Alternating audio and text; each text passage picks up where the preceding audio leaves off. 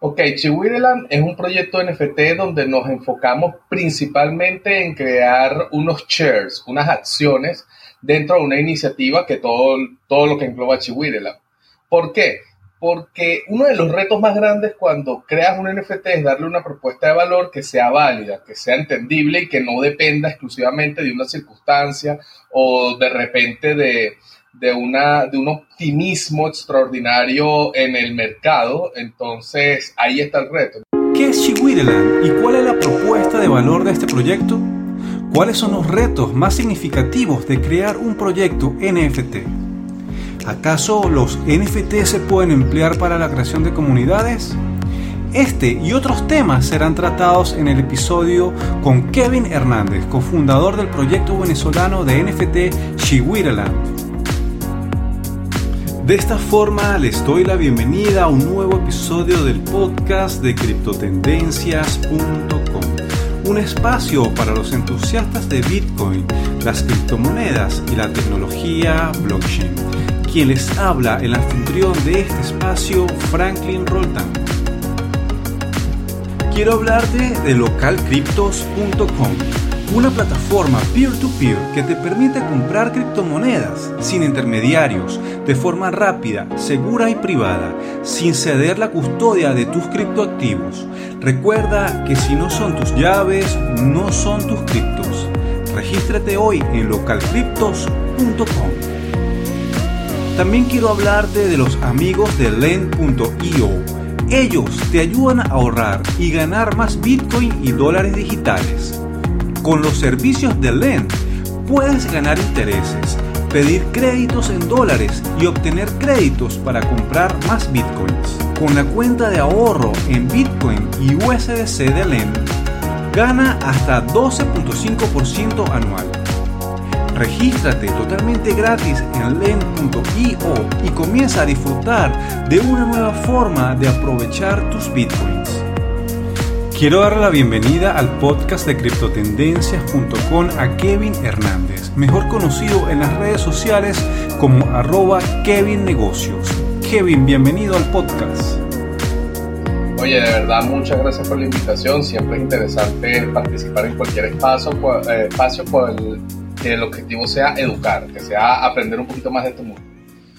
Gracias, Kevin, por estar acá. Eh, en este episodio quisiera que conversáramos sobre el proyecto del cual tú eres cofundador, pero también me gustaría que habláramos sobre los retos que significa crear un proyecto NFT.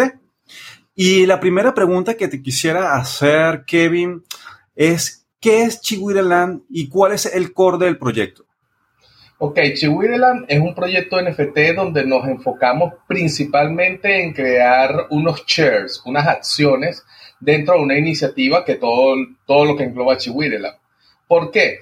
Porque uno de los retos más grandes cuando creas un NFT es darle una propuesta de valor que sea válida, que sea entendible y que no dependa exclusivamente de una circunstancia o de repente de, de, una, de un optimismo extraordinario en el mercado. Entonces, ahí está el reto. Entonces, ¿qué hacer? Bueno, estamos haciendo un, en este caso estamos haciendo un juego en el, eh, en el metaverso de, de Sandbox, que tenemos dos parcelas de tierras allí, entonces queremos crear sistemas de monetización y todo eso, pero ¿cómo incluir a las personas dentro de eso? Bueno, uno, que ese NFT sea parte del juego, o sea, tenga una función dentro del juego, pero al mismo tiempo que ese NFT sea una participación en el juego, de manera que cuando moneticemos el juego, parte de esas ganancias también van a ir a los que tengan uno de nuestros NFT.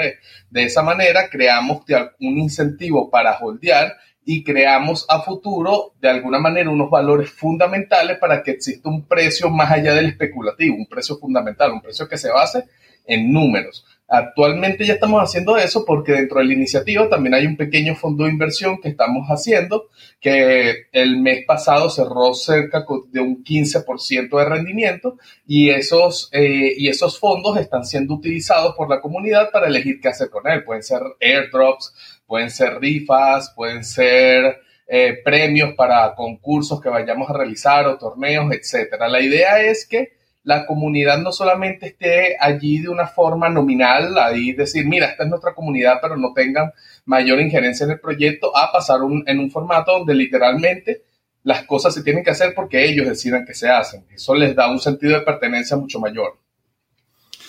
Kevin, ¿cómo nace este proyecto de Chihuahua Land?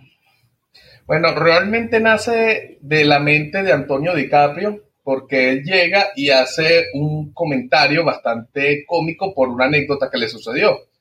Resulta que él compra una obra de arte, o sea, física, hecha por, un artista venezolano, que es un Bitcoin explotando una burbuja con una aguja, y, pero muy bien, muy artístico, muy bonito. Entonces él dijo, voy a comprar un marco que esté bien bonito para poner esa obra y colgarla en mi oficina.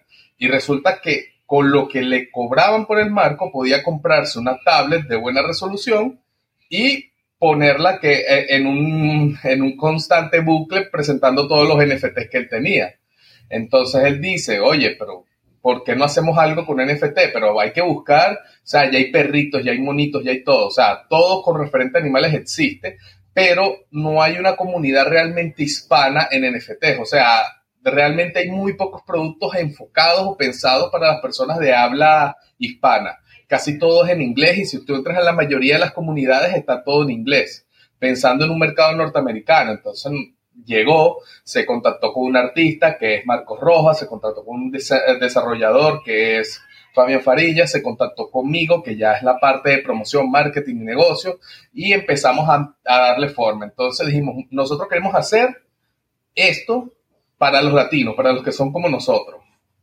Entonces, vamos a hacerlo principalmente en español. Sí hay un grupito en inglés, pero eso es secundario. Eso sí, de repente llega una persona de habla, em, de habla inglesa para que quiera ah, participar, pero de resto todos nos manejamos en español. Porque la mayoría de las personas creían que no había mercado entre los latinos para NFT y resulta que todo lo contrario. O sea, había un interés, pero no había comunidades pensadas para ello. Entonces, si vamos a elegir una criatura, un personaje o algo, tiene que ser un personaje muy latino, un personaje muy... Eh, y, de preferencia está muy venezolano, para que tenga una palabra que esto tiene dos funciones. La una, que es eh, la meramente técnica, chihuires en búsquedas en Google compite mucho menos que cualquier otra palabra, porque es una palabra muy endógena, muy de acá. Y en segundo lugar, porque es una palabra, es un animal de verdad muy amigable, muy noble, y realmente tiene su viralidad en Internet. En Internet hay cientos de páginas para apreciar chihuires porque es un animal muy querido. Entonces dijimos, bueno, vamos a hacerlo de chihuires. Pero el chihuire sea simplemente una alegoría a algo mucho mayor, que es el proyecto, porque no queremos vender de que, mira, aquí tienes un monito muy bonito, tienes un perrito muy bonito. No, no, no. El chihuire es excelente, es bonito, es pixelar, nos gusta, la parte artística está muy chévere, pero eso es solo una parte de lo que queremos hacer. El resto es un proyecto que se está desarrollando, porque cuando lo sacamos, literalmente estábamos llegando al fin del hype de los NFTs. Estábamos llegando al punto donde la gente solo compraba NFTs por la posibilidad de venderlos 3, 4 o 5 veces más caro o de hacerse rico de la noche a la mañana con los nuevos por Apes. Nosotros no queríamos enfocarnos en eso porque realmente, o sea, no consideramos que aportemos ningún valor agarrando, vendiendo algo, agarrando una capitalización y decir, bueno, eso era el proyecto, ya, tienen una obra de arte. Queríamos hacer algo que de repente trascendiera y obviamente hay retos. Desarrollar un videojuego no es algo que se haga en pocos meses mucho menos con recursos limitados, porque nuestros NFTs tampoco eran muy caros. Queríamos hacerlo económicos para que cualquier persona pudiera comprarlo. El precio eran 15 Matics en su momento, que en, esas semanas en las que se vendió podía fluctuar entre 15 y 20 dólares. Entonces, este, es un precio perfectamente aceptable porque al mismo tiempo las personas empezaron a utilizar este NFT que era de un costo bastante bajo, que tenía una comunidad interesante, que tenía gente educando constantemente en spaces y todo lo demás, como la compra de su primer NFT. De hecho, las primeras semanas de venta de Chihuireland fueron una cuestión de que se promocionó como mi primera NFT. Y ojo, eso no fue algo que inventamos nosotros. Ojalá yo hubiera tenido de alguna manera la astucia de haber dicho, vamos a venderlo así. No, la misma comunidad empezó a proyectarlo de esa manera. Y fue gracioso porque muchos youtubers, muchas personas que hacen streaming en en Twitch empezaron a utilizar Chihuireland para mostrarle a las personas cómo se mintiaba. Y eso generó un efecto dominó, hizo que más personas se sumaran a probar cómo era eso de mintiar. Entonces en el grupo más bien parecíamos un grupo de apoyo de cómo utilizar criptomonedas, porque primero tenías que aprender cómo tener criptomonedas con fiat. Después tenías que aprender cómo cambiar esa criptomoneda por la moneda que vas a utilizar, cómo hacer un retiro del exchange y cómo interactuar con el contrato. Todo eso en pocas horas. Y nuevamente, ojalá nosotros fuéramos sabido eso y hubiéramos quedado unos campeones, pero no. Dentro del grupo Discord, la misma comunidad empezaba a decir, no, yo lo hice así, ¿qué billetera es la mejor? Mira, está esta, esta, esta, estas son mis preferidas por este motivo, luego salía otro, es muy buena la que tú dices, yo prefiero utilizar esta por este, esta, esta razón, luego los marketplaces, ¿qué marketplaces están? No, pensé con VPN, pero no lo hagas por OpenSea, no pongas la venta en OpenSea, ¿qué tal si lo haces por NFT Trade? Tanto fue así que le metimos tanta gente a NFT Trade porque la cuestión del VPN y el agregado otra capa de complejidad que prácticamente nos confirmaron la colección de la interacción que había allí. Y ojo, nosotros no no hicimos ningún trámite para que se confirmara la, colección, nos las confirmaron por ellos mismos, solos. Luego estaba la parte de la misma comunidad diciendo, ¿sabes qué sería interesante? Que las rarezas se vieran en, en páginas como Rarity Sniper. Entonces empezaron a hablar tanto de eso que Rarity Sniper nos escribió para poder hacer eso. O sea, realmente esa es la diferencia cuando tú tienes una comunidad a cuando simplemente tienes un producto y gente a quien vendérselo. La misma comunidad va construyendo cosas sola. La comunidad actualmente Chihuahua tiene sus propios spaces, que son todos los lunes, para hablar de cualquier tema educativo. Y estamos hablando que personalmente Chihuahua dejó de hacer los spaces de ellos para darle todo el enfoque a lo que estaban haciendo la comunidad. ¿Por qué? Porque ahí mismo ellos se catapultan, empiezan a mostrar lo que conocen, lo que saben hacer y de alguna manera es un impulso, un apoyo hacia ellos. Que bueno, o sea que todo el crecimiento ha sido netamente orgánico. Sí, totalmente. De hecho, nosotros hicimos hasta algunos experimentos, porque la parte de cuando creas un proyecto NFT es, tenemos que venderlo todos. Entonces tenemos que ser masivos, todas las personas tienen que hablar de nosotros. Entonces están las clásicas. Cuando tú montas un proyecto te pueden escribir 10.000 personas en tu, en tu DM diciéndote vamos a meterle 10.000 personas a ese Discord, vamos a meterle no sé cuántas personas, vamos a hacer esto, te cobro tanto. Y uno así como que, ok, fino, o sea, al principio probamos, o sea, bueno, vamos a probar, ni siquiera teníamos listo de qué se iba a tratar el proyecto, simplemente estábamos viendo cómo fortalecer las redes probamos y eso es un pump de seguidores. O sea, te sube los seguidores en dos días y los tupas en, en 15 minutos después de que termina el sorteo, la promoción. Y dijimos, bueno, por acá no es. Vamos a hacer algo. Tengamos éxito o fracasemos, no vamos a gastar un centavo en publicidad. Vamos a gastar en recursos. ¿Cómo es recursos? Bueno, vamos a hablar con Ángel Ocando, que de hecho nos donó 10 becas de Platzi para sortear en la comunidad. Dice, sea, estamos sorteando educación literalmente no se van a meter por ganarse 10 dólares, se van a meter por pasar un mes estudiando, así que de alguna manera filtras un poco la gente. Luego estaba la cuestión de vamos a hacer spaces educativos. Todas las semanas, todos los miércoles, hacíamos un space con algún tema en específico. Y en el último, que fue tres días antes del Meet, casualmente, ojo, tampoco fue planificado, fue una cuestión, un extraño accidente. Se nos une Eduardo Sanabria, Edo, artista venezolano que también se metió en la industria NFT para hablar un poco de su experiencia que pasaste de artista tradicional a artista NFT. Entonces, eso de alguna manera llamó la atención de las personas porque dice, eh, mira, por un momento, este pana le llamó la atención esto. Entonces, llegaron y se incluyeron. De hecho, muchas personas querían mintear, de repente eran súper novatos. Y nos poníamos muy enfocados en, en enseñarle ese tipo de cosas y cuando llegamos a ver fue un efecto dominó. Fueron 20 días de locura donde se vendió todo porque también habíamos renunciado a esa fantasía de, mira, vamos a venderlos en un día.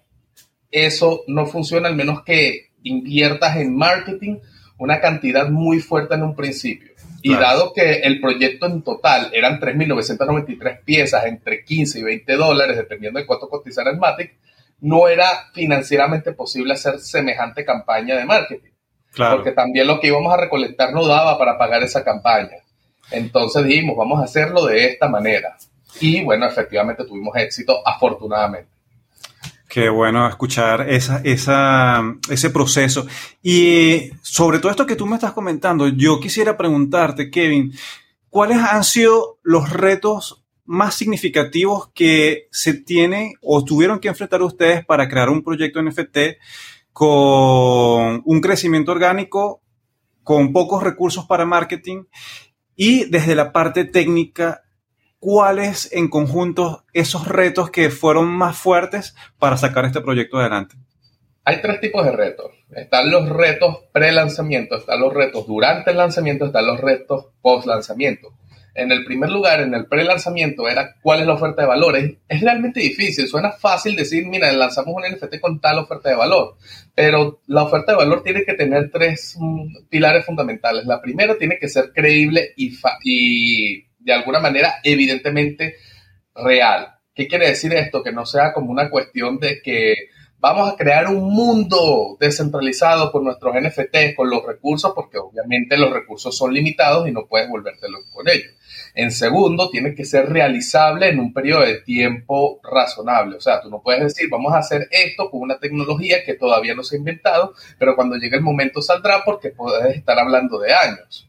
Entonces, es complicado. Y tercero, tienes que hacerlo de una forma que conecte bien con la audiencia. Son los primeros retos. Ahora, en los retos tecnológicos estaba qué red utilizar, porque si íbamos a vender NFTs de bajo costo, no podíamos utilizar Ethereum en ese momento que un mint costaba 20 dólares. Actualmente es barato, pero cuando nosotros hicimos el lanzamiento estaba 20 dólares el mint. Y había días de congestión que para mintear un NFT tenías que gastar 40 y 50 dólares. O sea, era complicado. Entonces también era el hecho de que no queríamos hacer copy-paste de un contrato. Queríamos hacer nuestro propio contrato que lleva más tiempo, pero hacer nuestro propio contrato nos hizo darnos cuenta de dos cosas. La primera, el 90% de los NFTs, hasta muchos NFT famosos que conoces ahí, son un copy-paste. Llegamos a ver contratos que tenían las notas de los desarrolladores a los product managers lanzados en el deploy del contrato. Imagínate o sea, eh, eh, es una, es una llamada alerta de la falta de atención al detalle de las personas que estaban detrás del proyecto. Y el segundo es que la mayoría de las personas, por nada más hacer copy-paste, llegaban y hacían muchos calls, hacían, metían muchas cosas en el contrato que no eran utilizadas y hacían que el gas fee fuera mucho mayor. O sea, hacían que utilizar el contrato ya de por sí, que Ethereum estuviera colapsado, fuera más caro de lo que podía ser. Nos dimos cuenta que mucho de la congestión en Ethereum, no voy a decir la mayoría porque sería absurdo, pero un porcentaje representativo, un porcentaje importante que debería tomarse en cuenta es que muchos contratos no son eficientes a la hora de ser construidos, dando como resultado que eh, se gastara más gas fee del que fuera necesario y hubiera constantemente congestión en la red. Entonces, ya una vez resuelto eso, igualito elegimos Polygon. Polygon, ¿por qué? Porque de Sandbox va a migrar de Ethereum a Polygon. Entonces era mejor estar allí porque nuestro proyecto iba muy ligado a lo que se hiciera en The Sandbox.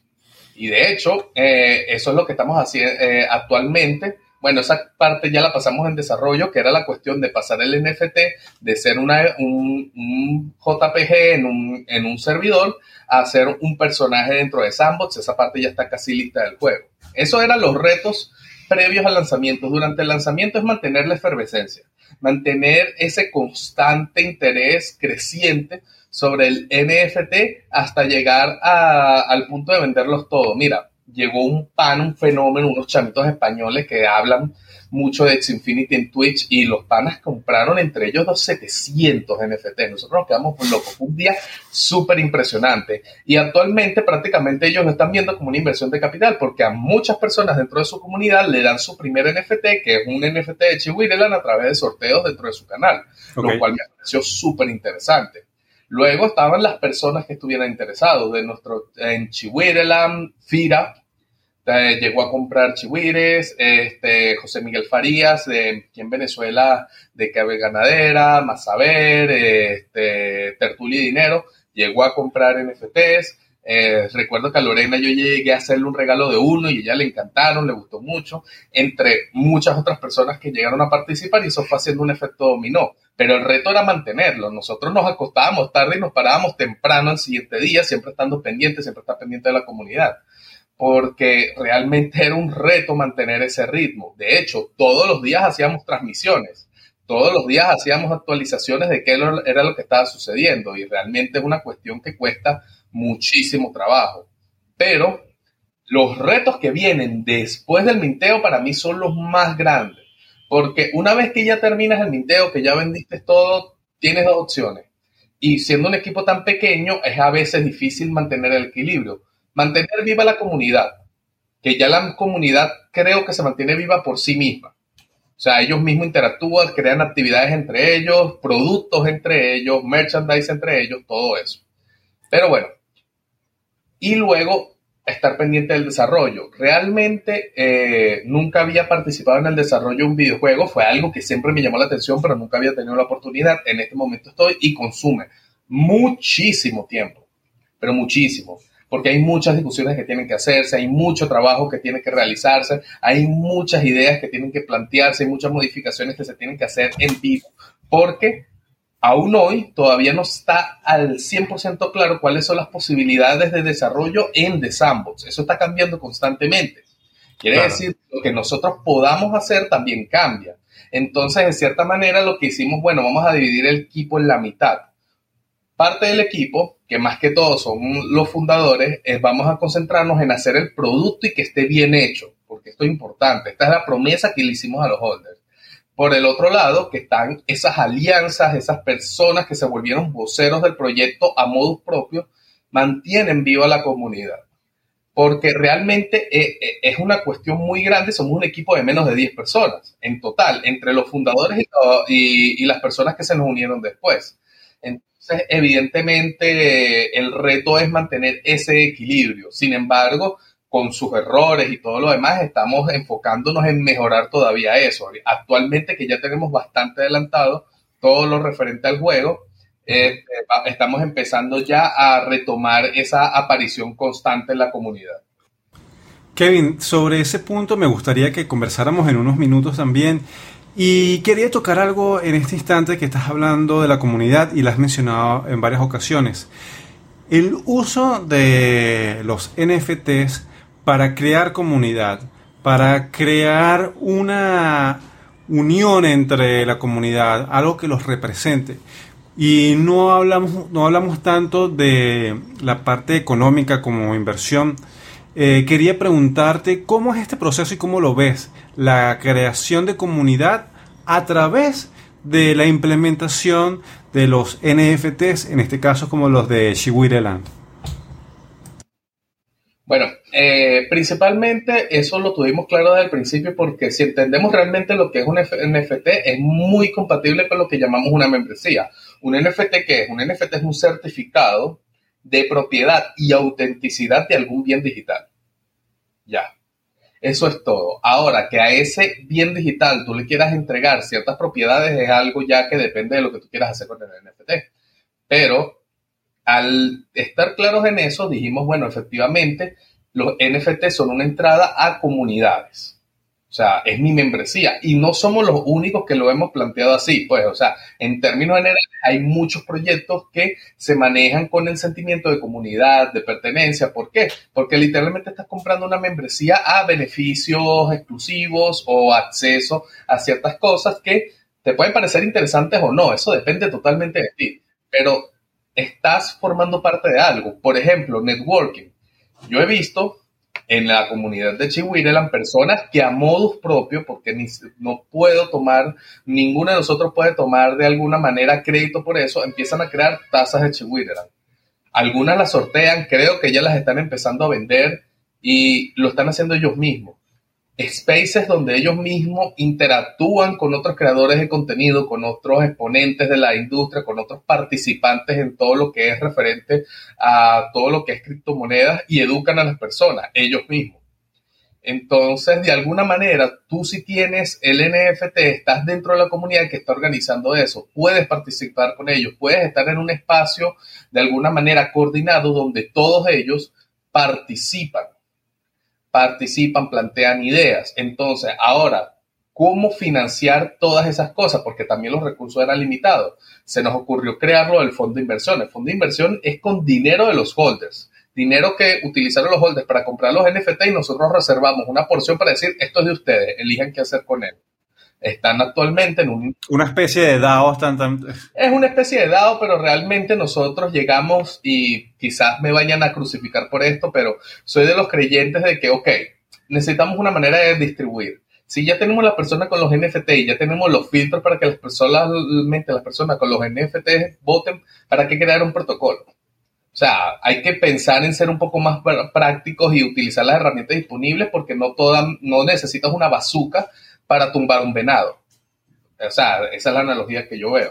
Entonces, ellos en su, tienen los fondos, ellos eligen cuándo retirarlo, todavía no se ha hecho el primer retiro, están discutiendo qué hacer con las ganancias recientemente obtenidas y de alguna manera ellos pueden, mira, vamos a financiar que Menganita saque, no sé, franelas de Chihuahua o vamos a financiar un torneo con eh, los compañeros de Thunder Games que recientemente hicieron un, pequeño oasis, nosotros llamamos oasis a, pequeños espacios de chatbots donde nosotros hablamos con personas de otras comunidades.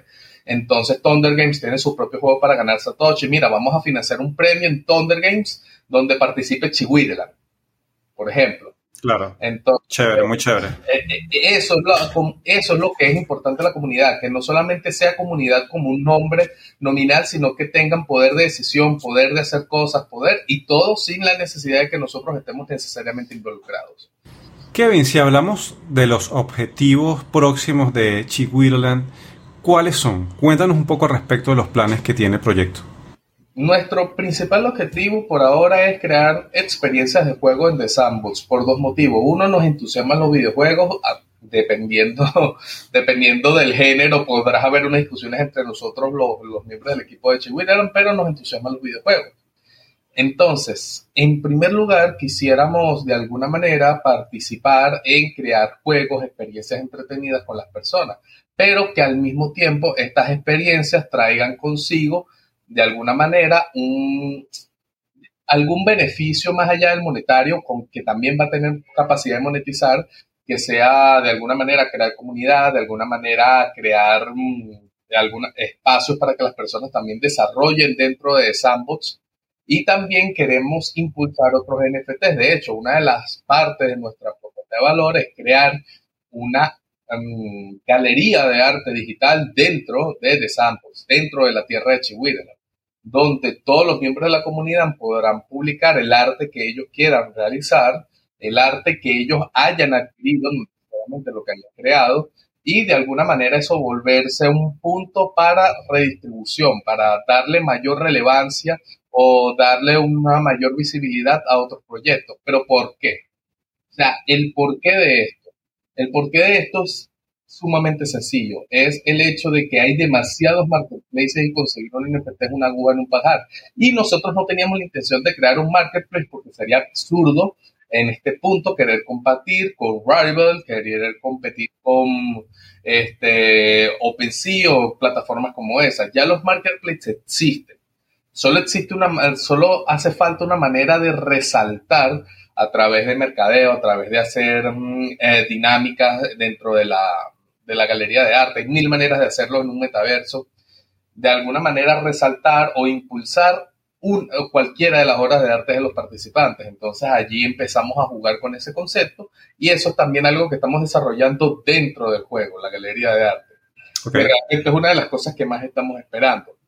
Entonces, realmente esa es de alguna manera a corto plazo nuestra, nuestra visión y ya si estamos pensando más a largo plazo, que son cosas que ya se están planeando desde ya, que ya estamos eh, teniendo esas conversaciones con otras personas que se nos han acercado, es ayudar a otros proyectos NFTs a, a, surgir, dar asesoría técnica, dar asesoría gráfica, dar asesoría mm, de alguna manera comercial, asesoría mm, de mercado, ese tipo de cosas. No solamente para te ayudamos a vender tu NFT, no, no queremos que se enfoque de esa manera, queremos ser más algo de, quieres hacer esto con NFT, vamos a ayudarte, pero quizás no sea lo que necesites, quizás podamos hacer esto en lugar de lo que tú estás planificado porque es un poco más realizable y es un poco más aterrizado.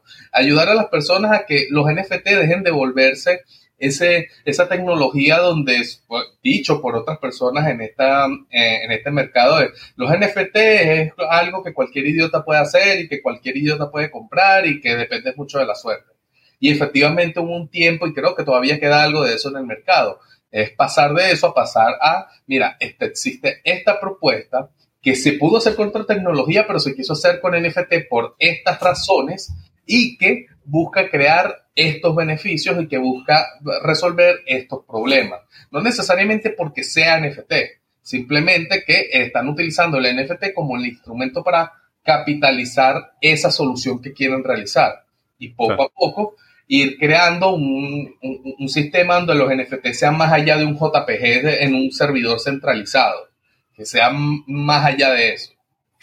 Kevin, ya nos estamos acercando al final del episodio y no quería dejar por fuera esta pregunta. Ya todos los NFT que tenían planteado desde el inicio fueron vendidos.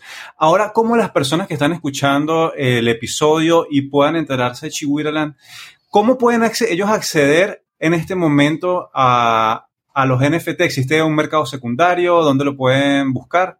Completamente. De hecho, em, si no estás en Venezuela, puedes optar por OpenSea, que hay bastantes ofertas allí montadas. Pero si estás en Venezuela y por ende no puedes comprar en OpenSea, porque ya todos sabemos que OpenSea no desea clientes venezolanos por distintos temas regulatorios, este, puedes eh, participar en mercados como NFT Trade o Tofu NFT, porque allí eh, hay publicaciones de muchos miembros de la comunidad de Chihuireland y puedes realizar la compra-venta de distintos chihuires y poder participar. Una vez que tengas tu chihuire, lo que tienes es que ingresar a nuestro servidor de Discord, que en arroba chihui, eh, NFT en Twitter podrás acceder a él.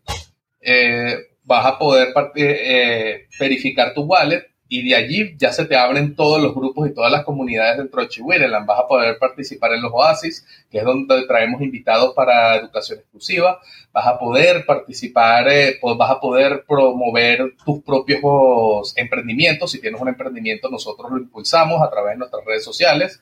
Este, también puedes promocionar de alguna manera cualquier servicio tu mismo currículum. He visto personas que han promocionado su currículum en el grupo y empezar a interactuar con esa comunidad. Y por supuesto, ya vas a tener una parte, un share en ese, en ese fondo de inversión que tenemos. Cada chihuire es una porción de ese fondo de inversión. Vas a tener votos, vas a poder capacidad de decidir sobre eso. Y al mismo tiempo vas a poder, vas a poder monetizar el videojuego una vez sea lanzado. Kevin, ya para finalizar siempre le pido a los invitados una reflexión sobre el tema y en este caso yo te quería preguntar a los que nos están escuchando, ¿cómo evaluar la compra de un NFT? Están escuchando esto y están diciendo, bueno, yo quisiera probar comprar un NFT. ¿Qué le dirías a esas personas? Mira, eh, yo creo que de la manera más simple posible, que es el hecho de que tú de que tú puedas ver el NFT más allá de lo compré o lo vendí. Si hay algo más de eso que te atrae, que genuinamente hace conexión contigo, que ojo, lo que hace conexión contigo no necesariamente es lo mismo que hace conexión conmigo, eh, eso es un proyecto, eso es una comunidad, puedes participar en él. Pero si lo que tú estás viendo habla hasta el punto en el que se haga el último sorteo, se venda los últimos NFT o de alguna manera tener la posibilidad de revenderlos muy caros, simplemente estás especulando. Que ojo, no es malo, eso existe en todos los mercados, pero tú sabes que estás allí por el corto plazo. Entonces tú tienes que elegir bien qué es lo que quieras hacer, si estás allí por el corto plazo o por el largo plazo, porque si estás por el largo plazo, muy probablemente tu intención no sea vender el NFT, sino aprovecharte de lo que va a venir gracias a ese NFT. Kevin, ¿dónde las personas pueden conocer más de Chihuiraland y dónde pueden entrar en contacto contigo? Bueno, eh, conmigo en arroba Kevin Negocios en Twitter, siempre están los DM disponibles, eh, respondo siempre, o sea, a veces tardo si está muy full la bandeja, pero siempre les respondo a todos. Y uh, de Chihuiraland es arroba NFT en Twitter y allí van a poder eh, ver todas nuestras publicaciones, ver quiénes son los miembros de nuestra comunidad e ingresar a nuestro Discord donde ya sí pueden hablar directamente con todos nosotros. Kevin, agradecido por tu tiempo y por aceptar la invitación al episodio del podcast. Agradecido con ustedes realmente. Hasta acá este episodio dedicado a conocer este proyecto NFT de origen venezolano Chihuahua. Si te gustó el episodio, si aprendiste, si te pareció interesante, por favor, compártelo, déjanos tus comentarios en Telegram, en las redes sociales. Gracias por escucharnos. Y antes de despedirnos, quiero dejarte con algunas recomendaciones de los patrocinadores de este episodio. Quiero hablarles brevemente del evento Cosmoverse 2022, el cual se estará realizando en la ciudad de Medellín del 26 al 28 de septiembre. El evento concentrará a los representantes más importantes del ecosistema Cosmos. Si deseas más información del evento, visita cosmoverse.org o ingresa a su canal en Telegram cosmoverse-es. Lend.io te ayuda a ahorrar y ganar más Bitcoin y dólares digitales. Con los servicios de Lend puedes ganar intereses, pedir créditos en dólares y obtener créditos para comprar más Bitcoins. Las cuentas de ahorro de Lend en Bitcoin y USDC en colaboración con Genesis, una de las instituciones más establecidas de la industria, ofrece las mejores tasas de interés del mercado. Con las cuentas de ahorro en Bitcoin y en USDC de Lend.io, gana hasta el 12.5% de interés anual. Además, Lend ofrece a sus usuarios el servicio B2X, el cual les permite acceder a un crédito en dólares de igual valor a los BTC que poseen y automáticamente comprar más Bitcoin en un solo paso. Regístrate ya totalmente gratis en len.io y comienza a disfrutar de una nueva forma de aprovechar tus bitcoins. Local Cryptos es un criptomercado peer-to-peer con más de 200.000 usuarios en más de 100 países. En Local Cryptos, las personas pueden comprar y vender criptomonedas directamente entre ellos, sin intermediarios, de forma rápida, segura y privada. Uno de los aspectos más importantes de Local Cryptos es su naturaleza no custodial. Esto quiere decir que los usuarios tienen el control total sobre las claves privadas de sus carteras en todo momento. Debido a esto, Local Cryptos jamás toma custodia de tus criptomonedas. Solo tú puedes moverlas. Y como dice el dicho, si son tus claves, son tus criptos. Además, Local Cryptos cuenta con más de 40 formas de pago, un sistema de mensajería cifrada en ambos extremos, contratos de garantía descentralizados y mucho más. Empieza hoy mismo en localcryptos.com.